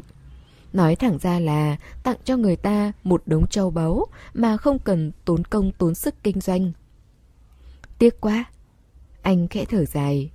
Không phải anh tiếc cho giá trị và lợi ích của xưởng tơ tằm, mà tiếc vì nó rơi vào tay người không cùng chí hướng, để rồi một món đồ tốt bị bỏ phí. Cô hỏi, anh cần nhờ cậy gì ông ta ư? Anh trả lời, anh cần ông ta giúp mình một việc, một việc vô cùng quan trọng. không phải xã hội đen thì không thể làm được. Cô nghĩ đã xảy ra chuyện gì rồi sao? Không chờ cô hỏi, anh bèn giải thích. Em sáu của anh về rồi, đang ở khách sạn hối Trung, Người anh đưa em đi gặp chính là con bé. Em sáu ư? Cô nhớ lại cô gái ấy, từng gặp mặt mấy lần là em gái ruột cùng mẹ với Phó Đồng Quyến. Khi ép cha mình ký thỏa thuận chia tài sản, Phó Đồng Văn có nhắc đến em Sáu. Cô ấy phải làm bà bé thứ 16 của một vị tư lệnh. Thẩm Hề cảm thấy chuyện này là nỗi đau của Phó Đồng Văn nên chưa từng truy hỏi. Nhưng cũng biết sơ sơ từ đám khánh hạng. Nghe nói, tuổi tác của vị tư lệnh nọ đã lớn, lại sống ở vùng Tây Bắc, cách kinh thành rất xa. Nghe đầu còn nổi tiếng thích đánh đập vợ con. Cuộc hôn nhân này không hề tốt đẹp. Từ lúc cô Sáu lấy chồng, chưa lại mặt được ngày nào, bị quản lý nghiêm ngặt, coi như cắt đứt liên lạc với nhà họ Phó. Phó Đồng Văn luôn nghĩ cách gặp cô ấy, nhưng đều không thành công. Phó Đồng Văn bùi ngùi. Ngày thứ hai sau khi cha qua đời, anh gửi điện báo để em Sáu đến Thượng Hải. Đêm qua em ấy đến Thượng Hải, không gặp bất cứ ai. Chiều hôm nay, phúng viếng xong sẽ về. Giám sát quá khắt khe, đến cả người thân cũng không cho gặp. Nghiêm trọng hơn những gì đàm cánh hạng đã nói. Anh nói tiếp... Lần này có thể gặp được em ấy cũng do dùng tiền móc nối. Bởi vậy, chuyện anh muốn ông chủ Hoàng làm có liên quan đến em ấy ư? Cô nhẹ nhàng hỏi. Phó Đồng Văn im lặng thừa nhận. Xe đến cửa lớn khách sạn hối chung, cuộc nói chuyện giữa hai người cũng tạm thời dừng lại. Trên bến Thượng Hải, khách sạn này mang kiến trúc bắt mắt nhất bởi bức tường bên ngoài dùng hai màu đỏ trắng đối lập. Tường quét sơn màu trắng sữa, khung cửa sổ được khảm bởi gạch đỏ. Không chỉ ban ngày mà cả buổi tối cũng có thể nhận ra chỉ trong một cái liếc mắt. Từ cửa xoay đến tường ốp, cầu thang và lan can, cột nhà bên trong đều được làm bằng gỗ. Chùm đèn thủy tinh ngày đêm không tắt. Lần đầu thẩm hề đến đây, nhân viên phục vụ đưa cô đến phòng, tự hào nói rằng nhân vật khách sạn tiếp đãi đều là những người nổi tiếng, là khách sạn cao cấp nhất. Ngay cả thang máy trong khách sạn cũng là thang máy đầu tiên được lắp đặt sử dụng ở Thượng Hải. Cô không hứng thú lắm với những điều này, cho đến khi nhân viên phục vụ nói cuộc họp quốc tế chống thuốc viện và lễ nhậm chức Tổng thống lâm thời của Tôn Trung Sơn đều được tổ chức ở đây, cô mới chăm chú nghe mấy câu. Lúc ấy cô chọn ở đây vì chi phí đắt đỏ, có thể tránh được nhiều phiền phức. Sau đó cô quyết định ở lại Thượng Hải làm bác sĩ, không đến nơi này nữa, cũng vì đắt. Hai người vào khách sạn, gọi phục vụ dẫn đường đến vườn hoa trên sân thượng. Đây là nơi tiếp đãi các vị khách trọ trong khách sạn. Lúc này đương giờ trà chiều, một nửa chỗ ngồi trong vườn hoa đã đầy. Vì không đủ ô che nắng, trên bàn ghế ở nửa còn lại đều phơi dưới ánh mặt trời. Đương nhiên không có ai ngồi. Phó Thanh Hòa ngồi ở nơi xa nhất, dưới chiếc ô che nắng gần bên rìa, cô ăn mặc lộng lẫy. Đôi hoa tai bằng ngọc bích chịu nặng rủ xuống. Mang đậm nét phú quý nhưng lại lạc loài so với nơi đây. Kiểu tóc búi lỗi thời làm khuôn mặt già đi 10 tuổi. Giây phút nhìn thấy Phó Đồng Văn, tách trà trên tay cô ấy hơi nghiêng đi. Trong đôi mắt, đong đầy niềm vui hiếm hoi. Anh ba! Phó Đồng Văn đưa mắt ra hiệu cho người đi theo mình. Người đi đầu lấy một sấp tiền giấy trong ngực áo, đưa cho hai sĩ quan bảo vệ Phó Thanh Hòa. Hai sĩ quan là người trông chừng bà bé thứ 16, nhưng cũng biết người hôm nay bà bé gặp là nhân vật lớn. Tiền thì đã lấy rồi, hơn nữa, còn đang trên đất Thượng Hải, trên địa bàn nhà người ta, nên thức thời tạm biến mất khỏi tầm mắt của Phó Đồng Văn. Cô Sáu nhận ra thẩm hề, hoảng hốt nhìn cô, rồi lại nhìn Phó Đồng Văn. Lần này phải gọi là chị dâu thật rồi. Nên đổi xưng hô từ lâu rồi. Anh cười, kéo ghế ra cho thẩm hề, đợi cô ngồi xuống anh mới lên tiếng. Em Năm đang ở trong viện, anh tới thăm chú ấy trước, rồi mới đến gặp em. Anh Năm sao vậy? Phó Thanh Hòa lo lắng, giọng nói bỗng nhiên nghẹn lại. Bị bệnh ư? Anh ấy cũng vội chạy từ miền Nam về viếng cha sao? Bị thương trên chiến trường, chị dâu em đã phẫu thuật cho chú ấy rồi, giữ được tính mạng, chân phải không còn. Nước mắt cô Sáu đột nhiên lã chã tuôn rơi. Là lỗi do em. Nếu anh ấy không phản đối hôn sự của em trước mặt mọi người thì sẽ không bị cha đưa đến chiến trường. Năm đó cô ấy bị ép kết hôn. Ăn Tết xong, mẹ vừa mới qua đời vì bệnh tật. Người thường bảo vệ cô ấy là Phó Đồng Văn cũng bệnh nặng liên miên, sống chết không thể liệu trước. Các dì và các anh chị em phòng khác đều lạnh lùng bàng quan. Chỉ thiếu điều tiễn cô ấy đi càng sớm càng tốt, bớt một người tranh giành gia sản. Chỉ có cậu Năm đứng lên đấu tranh, còn ra tay đánh sĩ quan đưa xính lễ tới. Bởi vậy, cha giận cá chém thớt, đưa cậu Năm dự định làm ở Bắc Kinh đến chiến trường miền Nam. Cô ấy vốn tưởng, dựa vào sự gan góc và bản lĩnh của mình, anh Năm chắc chắn sẽ xông pha đất trời phương Nam. Nào ngờ hôm nay lại nhận được tin này. Nỗi tủi nhục hai năm qua phải nương nhờ một lão già, nỗi nhớ nhà không nghi nào nguôi ngoai. Tất cả đều trào dâng khi ngồi trước phó đồng văn. Thẩm hề đưa cho cô ấy chiếc khăn tay, cô ấy nhận lấy trong hàng lệ, lặng lẽ lau nước mắt. Cô ấy không dám khóc nức nở, sợ sẽ mang lại phiền phức cho phó đồng văn. Vườn hoa trên sân thượng được xây theo kiểu không gian mở, gần sông, gió lướt nhẹ qua mặt còn mang theo hơi ẩm. Dấu hiệu mưa sắp đến. Phó Đồng Văn nhìn chằm chằm cô Sáu trước mặt mình, hạ thấp giọng. Em đã có con chưa? Cô Sáu lắc đầu, cười trong nước mắt. Anh ba lo chuyện hôn nhân của mình đi, muốn làm cậu cũng đừng hy vọng vào em. Như vậy là tốt nhất. Phó Đồng Văn cầm ấm trà bằng sứ trắng trên bàn lên, thong thả rót trà vào tách cô ấy. Nói thật với anh ba, em có muốn về không? Bình tĩnh như đang tán gẫu, nhưng đất bằng đang nổi sóng. Tay cô Sáu cứng đờ, nắm chặt chiếc khăn thẩm hề đưa. Trên chiếc khăn nhúm nhó có những nếp gấp đậm nhạt khác nhau. Cô ấy không dám tin hàm ý trong câu nói của Phó Đồng Văn. Ở nơi cô ấy lấy chồng, vợ bé muốn chạy trốn, chỉ có một kết cục. Bị bắn chết chính là cái chết nhẹ nhàng nhất. Họ sẽ không đồng ý đâu. Phó Đồng Văn cười. Họ không, nhưng anh ba có. Như đang phụ họa cho anh, hai cô gái nước ngoài ngồi bên cạnh bật cười vì một quý ông trêu đùa. Cách đó không xa, có người sai bảo phục vụ di chuyển ô che nắng. Nắng đã ngả về phía tây, cũng là lúc phong cảnh đẹp nhất. Một bàn yêu cầu, các vị khách ngồi gần đấy cũng yêu cầu theo. Ba nhân viên phục vụ trên sân thượng bận rộn với đề nghị của khách, tiếng ồn ào vang lên không ngớt. Chỉ mình nơi đây yên tĩnh vô cùng. Phó Thanh Hòa đang đấu tranh nội tâm, cô ấy muốn trốn thoát nhưng cũng sợ mang tới tai họa cho Phó Đồng Văn. Cô ấy chưa kịp mở miệng, hai sĩ quan giám sát cô quay về. Theo lịch trình, Phó Thanh Hòa sẽ đến biệt thự trước để thắp cho cha nén hương, sau đó ngồi xe hơi rời khỏi Thượng Hải. Đêm qua mới đến, xế chiều hôm nay phải đi, sắp đặt rất xít sao, cả thời gian để Phó Thanh Hòa đến bệnh viện thăm cậu Năm cũng không có.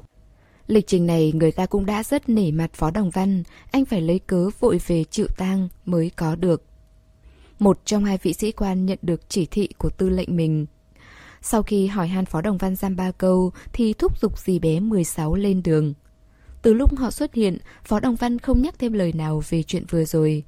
Trong lòng Phó Thanh Hòa lo âu, không rõ Phó Đồng Văn đã bỏ cuộc hay sắp có sắp xếp gì.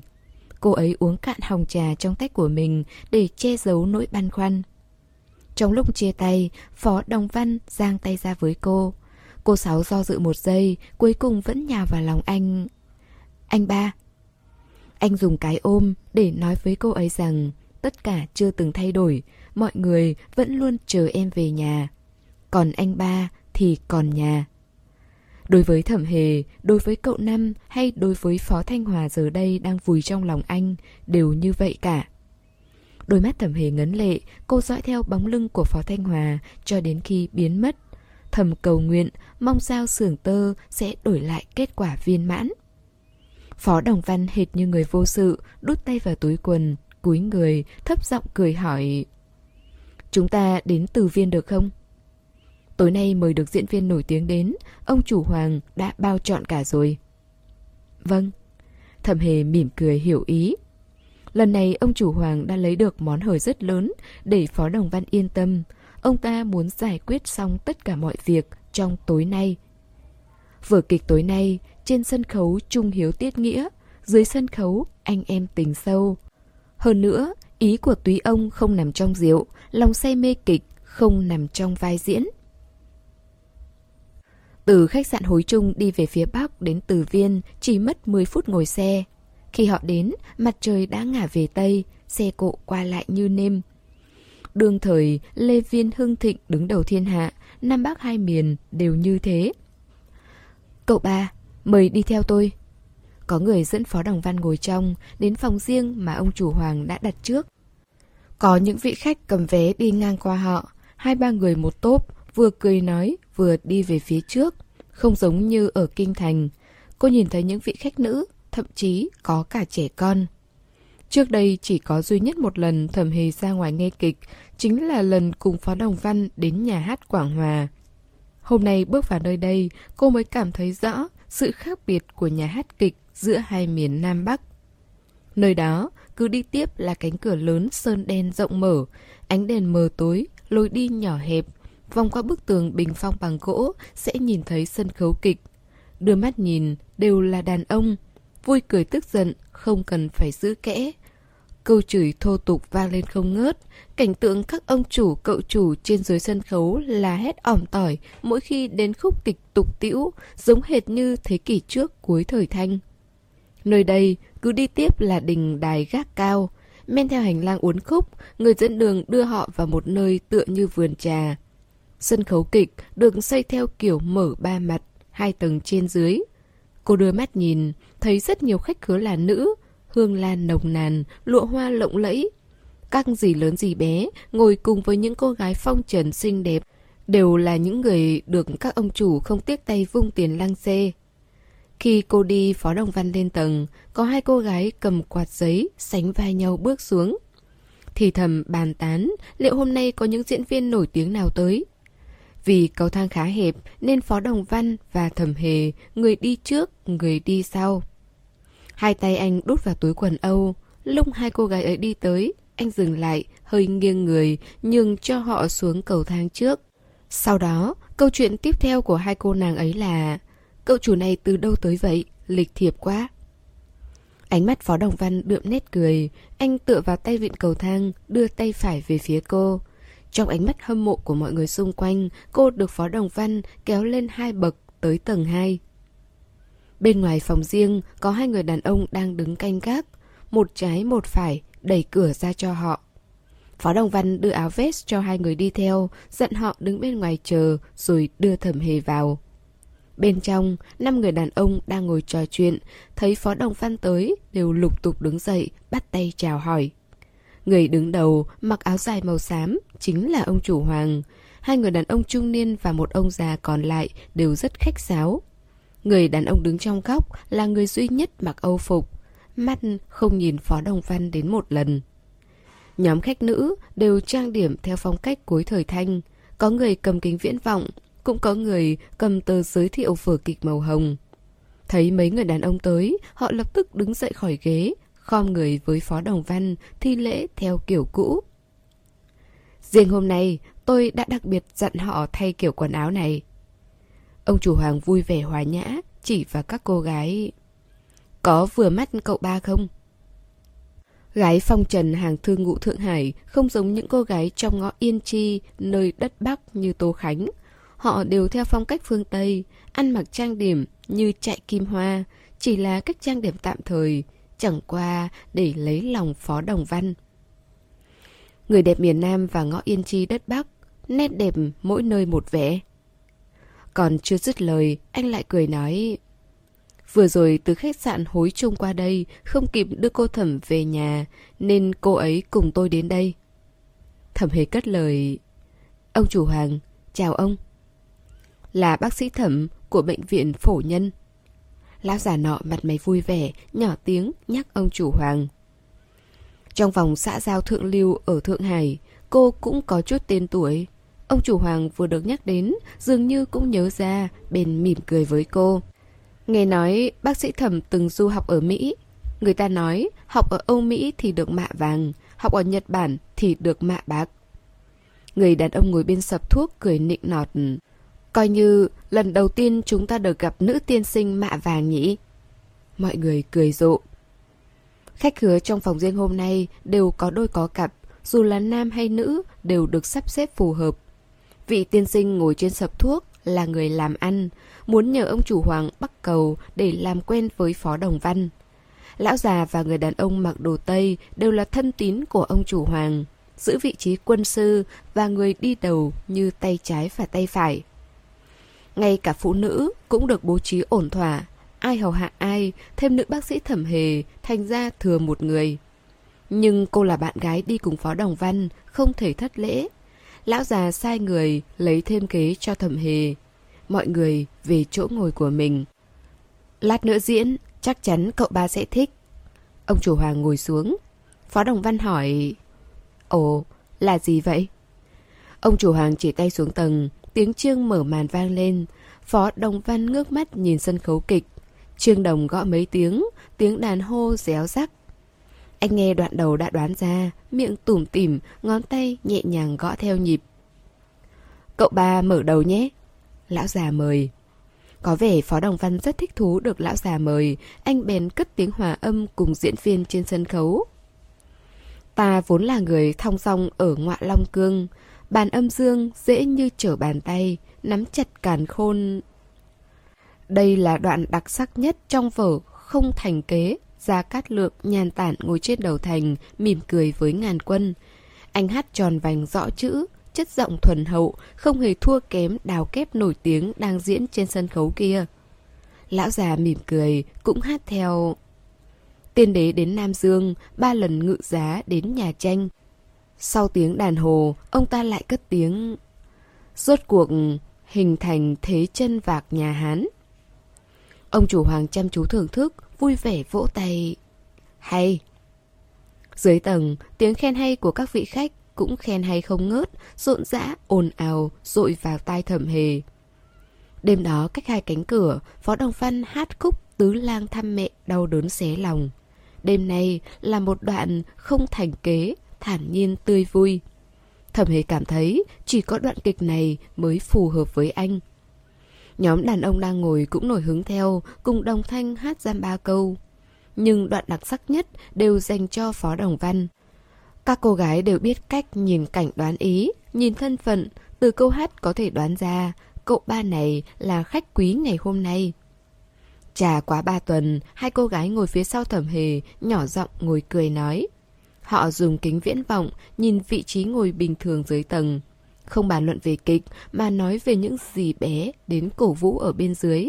Tán gẫu xem bà bé nhà nào có quan hệ thân thiết với con hát nào hay bà bé nhà nào trước đây chung một chốn với đào kép nào. Ngược lại, đàn ông ngồi trên sập thuốc, nói chuyện làm ăn. Mượn bầu không khí náo nhiệt trong nhà hát, cách chiếc đèn thuốc làm bằng đồng chạm rỗng. Bên cạnh mỗi người đều có một cô gái trẻ tuổi giúp họ chuẩn bị mấy điếu thuốc. Trong làn khói vấn vít, thẩm hề mở sấp báo trên bàn trà ra. Đọc xong tạp chí Lê Viên thì nhặt cuốn tạp chí danh hề lên. Bỗng nhiên căn phòng tối mịt, hai ông chủ ngồi trên sập thuốc, chê đèn đóm quá chói mắt, nên gọi người tắt bớt đèn đi. Đèn lớn đã tắt, lúc này ngoài đèn thuốc nhỏ đang cháy trên sập thuốc, chỉ còn lại cây đèn sàn kiểu Tây ở hai bên ghế chính. Chụp đèn sàn màu đỏ tươi, làm ánh đèn tỏa ra âm u, khiến con người mơ màng buồn ngủ. Không có ánh điện, cô không đọc được báo, đành phải chán nản nghe kịch. Đồng hồ để sàn chỉ 10 giờ. Đã qua 4 tiếng rồi, Phó Đông Văn vẫn không thấy mệt mỏi. Trong bóng tối, thẩm hề nhìn thấy một thanh niên mặc áo đen đẩy cửa vào, khom người ghé vào tai ông chủ Hoàng thì thầm gì đó. Ông chủ Hoàng xua tay ra hiệu cho anh ta lui xuống, rồi nói với Phó Đồng Văn. Cậu ba cứ yên tâm. Phó Đồng Văn trả lời, làm phiền ông chủ Hoàng rồi. Hai người nhìn nhau cười, ông chủ Hoàng nói, không ngờ cậu ba là người chọn tình nghĩa đến vậy. Anh đam... Tình nghĩa là gánh nặng, tôi không gánh vác nổi mấy thứ này. Phải nói là tôi bị ép đến đường cùng. Ồ, sao cậu lại bị ép tới đường cùng? Phó Đồng Văn giải thích. Ông ta dùng em sáu để đòi tiền, tâm trạng tôi không hề vui vẻ. Bị người ta bắt chẹt kiểu này không hợp với tính cách của tôi. Ông chủ hoàng hiểu nguyên do, cười mắng. Chỉ là tư lệnh quê mùa thôi mà dám ép cậu ba sao? Tên đó diễu võ dương oai trên địa bàn của mình quen rồi. Nào ngờ rằng hôm nay còn trên vạn người, ngày mai mộ đã xanh cỏ, sống không còn thọ. Tiếng nói chuyện của hai người khi to khi nhỏ, thầm hề chỉ nghe câu được câu trăng. Không bao lâu sau tiếng chiêng vang lên, bắt đầu vở kịch mới, mọi người yên tĩnh trở lại. Chỉ lát sau, mưa rơi lác đác bên ngoài cửa sổ, đầy tớ pha một ấm trà mới, rót thêm trà cho họ. Khói trà lãng đãng, tiếng chiêng vang rền. Ánh sáng trắng chậm chậm khuất đại thành hình cánh quạt men theo khe cửa. Thanh niên nọ lại đi vào. Thẩm Hy tưởng rằng có tin tức mới, nào ngờ anh ta chỉ đưa tờ giới thiệu vở kịch màu hồng cho ông chủ Hoàng. Tầng dưới hỏi, ông chủ còn muốn diễn vở nào không? Mọi người đều đang chờ. Cậu ba còn muốn nghe vở nào? Ông chủ Hoàng lướt mắt qua tên các vở kịch. Hôm nay còn có vở Tống Giao Nhân bị ám sát. Cậu ba thấy thế nào? Chỉ là trò cười, vở này không hay. Phó Đồng Văn thưởng thức trà mới, không còn hứng thú. Tôi cứ nghĩ cậu ba là người đi theo thời đại, sẽ thích những vở về cách mạng. Người đàn ông ngồi phía bắc dập thuốc rồi nói cười. Người đàn ông ngồi phía nam dập thuốc, hút hết một hơi thuốc, xong mới mở miệng. Anh tưởng bây giờ vẫn cuối chiều thanh chắc. Muốn mình nổi bật hơn người phải làm cách mạng, chế tạo đạn pháo à? Xưa rồi. Phó Đồng Văn cười, mọi người cũng cười theo. Tiếp tục không thành kế đi. Vâng. Người thanh niên lui ra ngoài. Kim giờ của chiếc đồng hồ để sàn kiểu Tây chỉ 11 giờ 30. Ban nãy, Thẩm Hề nhìn thấy thời gian từ viên đóng cửa trên tờ giới thiệu là 12 giờ đêm. Còn nửa tiếng nữa mới kết thúc. Nếu đến 12 giờ vẫn không có tin tức, lẽ nào phải đổi sang một chỗ đốt tiền nữa, chờ đợi tiếp ư? Cô thầm cảm thấy lo lắng. Ông chủ hoàng sắp xếp mọi chuyện ổn thỏa xong thì sai người đưa tin đến biệt thự là được rồi. Tại sao phải mời Phó Đồng Văn đích thân đến đây chờ tin? Cô cảm thấy vẫn còn rắc rối khác nữa. Trên sân khấu, tiếng chiêng mở màn lại vang lên. Thầm hề bưng tách trà. Cánh cửa được mở ra lần thứ ba. Vẫn là người đó. Anh ta đến bên ông chủ Hoàng dì tai mấy câu. Ông chủ Hoàng bỗng nhiên vỗ tay. Tốt. Thưởng. Ngoài cửa, đám người xã hội đen lập tức nói to. Ông chủ Hoàng ban thưởng. Lúc này khác bình thường, dưới tầng mới biết người trong phòng riêng ở tầng trên chính là ông chủ hoàng của xã hội đen. Nam nữ trong khu chính sảnh như nhận được tiền thưởng, từng làn sóng reo hò dậy lên, tiếng cười ồn ã, náo nhiệt. Trong tiếng ồn ã, thầm hề uống trà cũng thấy thấp thỏm. Rốt cuộc cô hiểu tại sao mình lại đứng ngồi không yên, vì nơi đây là địa bàn của xã hội đen, không giống nhà hát kịch Quảng Hòa ở Kinh Thành. Uy phong của Phó Đồng Văn ở nhà hát Quảng Hòa là uy phong thật sự. Còn ở đây, dù là khách quý, thì cũng chỉ là khách mà thôi. Càng lúc càng bất an, có lá trà trôi vào trong miệng, cô nhẹ nhàng nhổ vào đĩa trà. Chợt nghe thấy chàng cười của cô gái sau lưng, tiếng cười làm tim cô đập thình thịch. Trong ánh đèn đan sen, cô nghe thấy ông chủ Hoàng nói với Phó Đồng Văn Cậu ba, là tin tốt trên đường về tiểu thư gặp phải cướp, xe cháy, người chết, không thấy hài cốt. Tim thầm hề giật thót, nhìn thấy nụ cười của Phó Đồng Văn, cô lập tức nảy ra một suy nghĩ khác. Có lẽ họ mượn lý do không thấy hài cốt để giúp cô Sáu ve sầu thoát xác. Nếu đã vậy, tôi xin lỗi không thầu chuyện tiếp được. Phó Đồng Văn đặt tách trà xuống, xử lý việc nhà trước đã. Anh không có ý định nán lại thêm, đón lấy áo vest người làm mang tới, ra đến cửa nhưng không có ai mở. Cánh cửa này do người trong xã hội đen canh gác, khóa bên ngoài, không có mệnh lệnh, không ai dám mở. Phó Đồng Văn dừng bước, không hề tức giận, ngược lại ngoảnh đầu cười nhìn ông chủ Hoàng. Thế này là... Ông chủ Hoàng không trả lời. Lão già chắp tay sau lưng, đứng bên cạnh ông chủ Hoàng. Cậu bà đi vội thế, chờ chúng tôi nói xong đã chứ. Phó Đồng Văn nhìn họ, chờ họ nói tiếp. Lúc này ông chủ Hoàng mới mở lời. Chuyện hôm nay tôi đã thay cậu ba giải quyết ổn thỏa rồi. Chỗ tôi cũng có một chuyện nhỏ muốn thương lượng với cậu. Hai vị làm kinh doanh ngồi trên sập thuốc, làm như không nghe thấy, rít từng hơi thuốc, không để ý đến họ. Phó Đồng Văn cười với đối phương. Hiện giờ tôi như chim trong lòng, có gì cứ nói thẳng ra. Lão già lên tiếng. Cậu ba nói quá rồi. Vẫn là vụ án cũ ở ngoài bệnh viện Tô Giới Pháp. Chuyện hồi tháng 3. Quả nhiên, nhắc lại chuyện cũ. Từ đầu xuân cho đến cuối hạ, Phó Đồng Văn và ông chủ hoàng này mới công khai xã giao mấy lần, luôn là có qua có lại. Thẩm hề vốn nghĩ chuyện cậu cả phó làm náo loạn ngoài bệnh viện đã trôi qua. Nhưng xem ra họ không hề quên. Hơn nữa, đang chờ cơ hội tính toán rõ ràng ân oán. Phó Đồng Văn không nói gì, chỉ nhìn họ. Hổ xuống đồng bằng bị chó khinh, anh vốn chẳng bất ngờ. Khó trách hôm nay khách khứa trong phòng riêng lại nhiều đến vậy. Có người làm ăn buôn bán, cũng có mấy cô gái từ kỹ viện cao cấp. Hóa ra là muốn có người làm chứng để lấy lại thể diện. Lão già sợ anh hiểu lầm, bèn giải thích. Chuyện của nhà họ phó, dù sao vẫn là chuyện trong nhà. Ông chủ Hoàng cũng không muốn can dự vào. Có điều, hồi đầu cậu ba chưa trả hỏi gì, đã nhờ hai ông chủ khác nhúng tay. Nhìn thì mọi chuyện đã được giải quyết, nhưng lại không hợp quy tắc.